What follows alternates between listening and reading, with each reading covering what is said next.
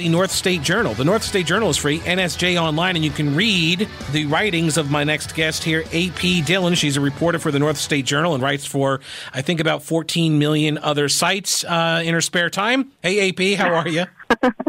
Good morning, Pete. How are you doing? I am doing well, doing well. So we've been discussing the uh, the the social studies and history standards, the new standards that got approved. Um, mm-hmm. And I want to go back to so you've been covering this as well, and you've been covering North Carolina education for years. Um, and I, I, was actually yeah. talking to Ross during one of the breaks because I I had never heard of this term. What was it? The asynchronous day or something that Wake County is using. Um, and one of the challenges that producer Ross has encountered is that he's trying to teach math to his kid but it's the common core stuff and he doesn't really know oh. how to do that as most think adults don't nowadays.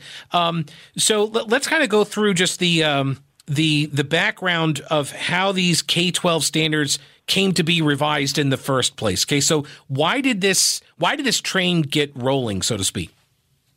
Well, standards um, throughout throughout their history go through a series of revisions about every five to seven years, I believe it is. They're looked at and updated, um, corrected, new versions put in, um, that sort of thing. Uh, so this started let's see, two years ago. It was 2019, I believe, when the first um, talk about the revisions for the social stand social studies standards came up. And, and DPI put together a team to do this, and they do that. They do this periodically for all standards. So this isn't something that's just social studies uh, specific. And we had a change as well. If I remember, I think it was last year, maybe, and I guess this overlapped at the same time where the uh, right we had the the introduction of the financial literacy component, and that that bumped out a history course or something. Uh, yeah, there was a little bit of um, uh, chaos around that particular piece, um, you could say. Uh, yeah, and it did it did sort of edge out some some other content, but the um, the bill itself that put that into place was was quite good actually, and mm-hmm. a lot of parents applauded that one. Um, they had kids that weren't learning how to even balance their a basic checkbook kind of thing.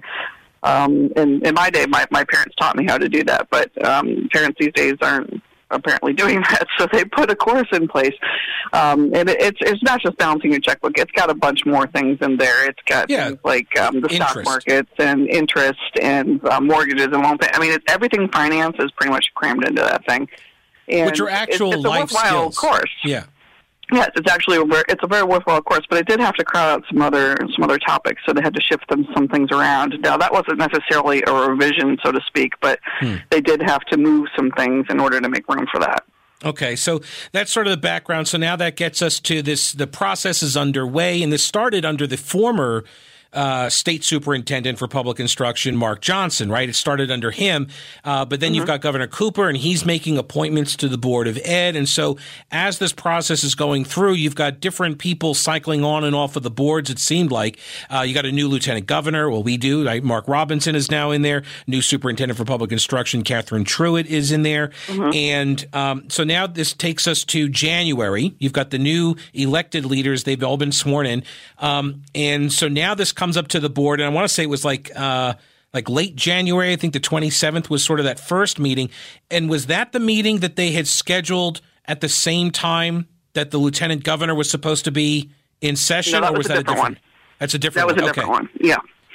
Yes, uh, there were there were actually three different meetings that led up to the actual vote for this, and uh, the first one was early in January. They had their their annual, well, not annual, but their monthly meeting, and at that meeting, there was some discussion about it, but no vote. And that's when things got a little bit heated. And um, Lieutenant Governor Robinson made his opinion known that he felt that these standards included um, elements of critical race theory, um, leftist dogma, this kind of thing.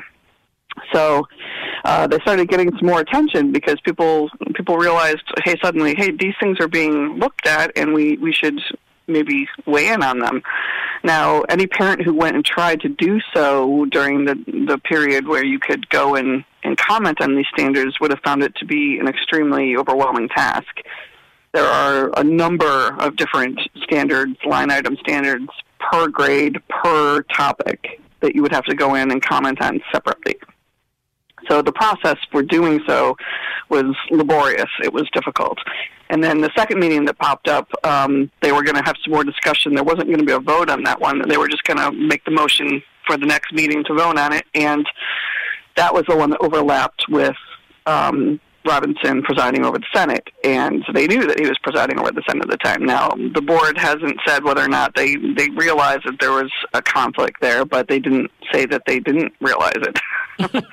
um, so uh, that then the next time that they came together was the next board meeting, and that's when they voted, and it went right down party lines, pretty much uh, seven to five.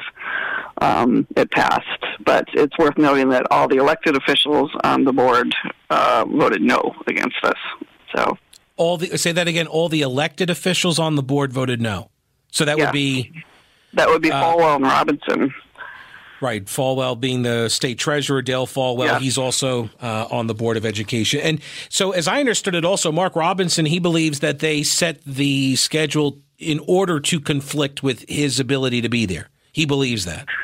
Yeah, he believes that. He says that uh, he has he he talked back and forth with them and tried to find a, a time when they could they could both meet. And the times where he was available, they they decided that that wasn't uh, a viable option.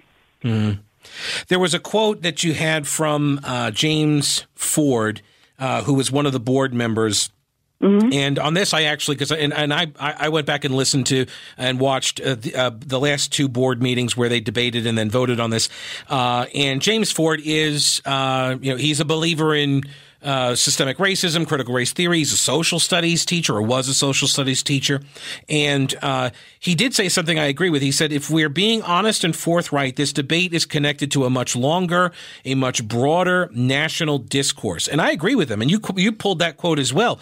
Um, Yes. I just don't think they ever talked about it in the specific, with the specific name, which is critical race theory. I never heard that term mentioned. Have you?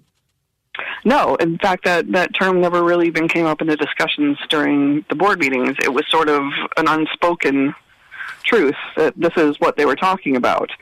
Um, the, the overall tone that was what was actually talked about. Instead, they they replaced critical race theory with the with the term tone or negative tone that these standards have. And if you go through, there is a sort of a downtrodden feel to some of the standards that were put into place and some of the language that they were going to use. Um, I do agree with uh, pulling out the terms systemic racism and gender identity because they replaced them with just racism and identity and then put a glossary in the back with a whole litany of definitions and other terms that have been applied or added to that label. And I think that that was a better way to go about it, a fuller way to go about it.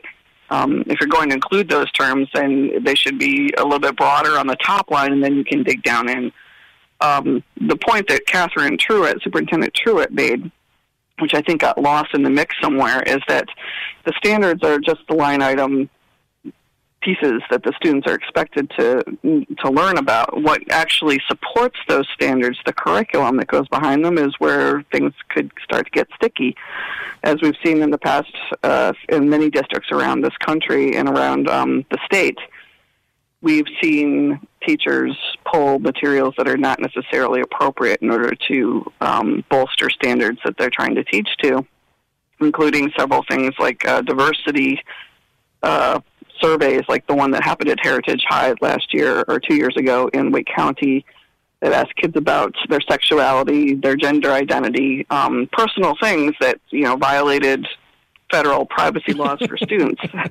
And the district had to send out a letter to teachers telling them not to use these kinds of things because they were violating their students' rights.